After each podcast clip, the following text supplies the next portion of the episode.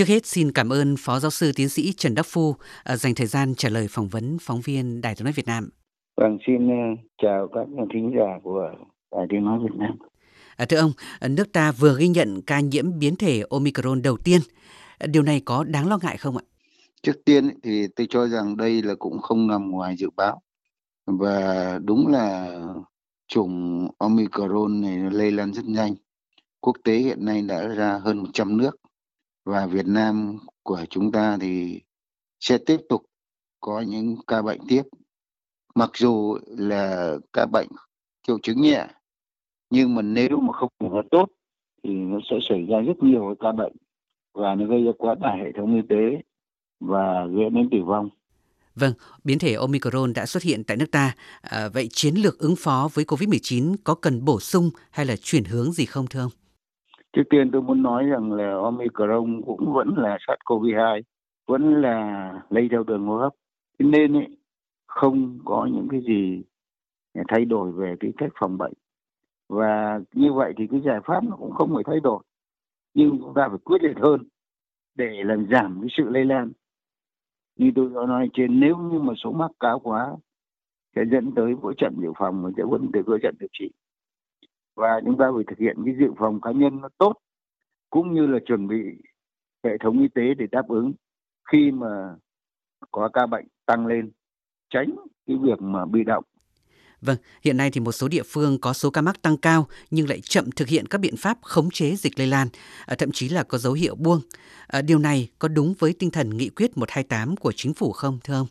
Theo tôi đấy là một cái sai lầm. Chỉ nghĩ rằng là khi mà chúng ta tiêm vaccine rồi để chỉ kiểm soát những cái ca bệnh nặng mà không chú ý tới cái hiện tượng số mắc tăng cao mà nó gây ra quá tải hệ thống y tế như tôi nói ở trên. À, chúng ta không giãn cách xã hội như trước, không ngăn sông cấm chợ. Quốc tế cũng thế, bây giờ người ta không giãn cách xã hội, không phong tỏa toàn quốc. Nhưng mà người ta có thể là cấm những cái người chưa tiêm vaccine thì không được đến nhà hàng. Thế hoặc là người ta cũng không cho bán hàng bán quán khi mà dịch không khống chế được khi mà giường bệnh nó bị quá tải. À, thưa ông, vậy các tỉnh, thành phố mà dịch đang bùng phát mạnh như Hà Nội thì cần phải làm gì trong bối cảnh này? Trước tiên tôi muốn nói rằng là theo cái nghị quyết 128 thì có ba cái tiêu chí chúng ta phải thực hiện. Trước tiên là kiểm soát số mắc mới. Cái thứ hai là tiêm vaccine. Chú ý tiêm vaccine cho người già, người bệnh nền. Và chúng ta chuẩn bị cái cơ sở điều trị cho những người mà cần can thiệp y tế.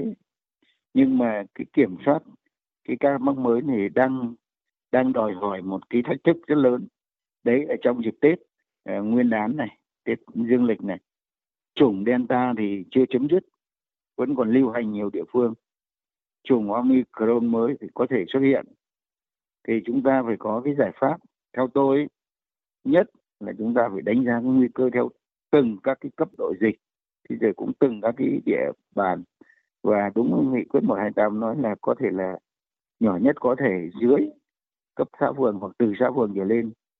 Để làm sao ấy, chúng ta phải có một cái kịch bản cho xã phường, quận, huyện và thành phố. Nguy cơ đến đâu thì chúng ta đáp ứng đến đó. Tránh cái hiện tượng là đáp ứng không tới nơi thì dịch không kiểm soát được. Nhưng mà đáp ứng thái quá, dẫn tới cao bằng thì chúng ta không phát triển được kinh tế. Kịch bản ấy là hoạt động nào được phép, hoạt động nào dừng, hoạt động nào được hoạt động nhưng có điều kiện an toàn phòng dịch. Và đặc biệt là lưu ý là những cái hoạt động thiết yếu thì cần phải ưu tiên.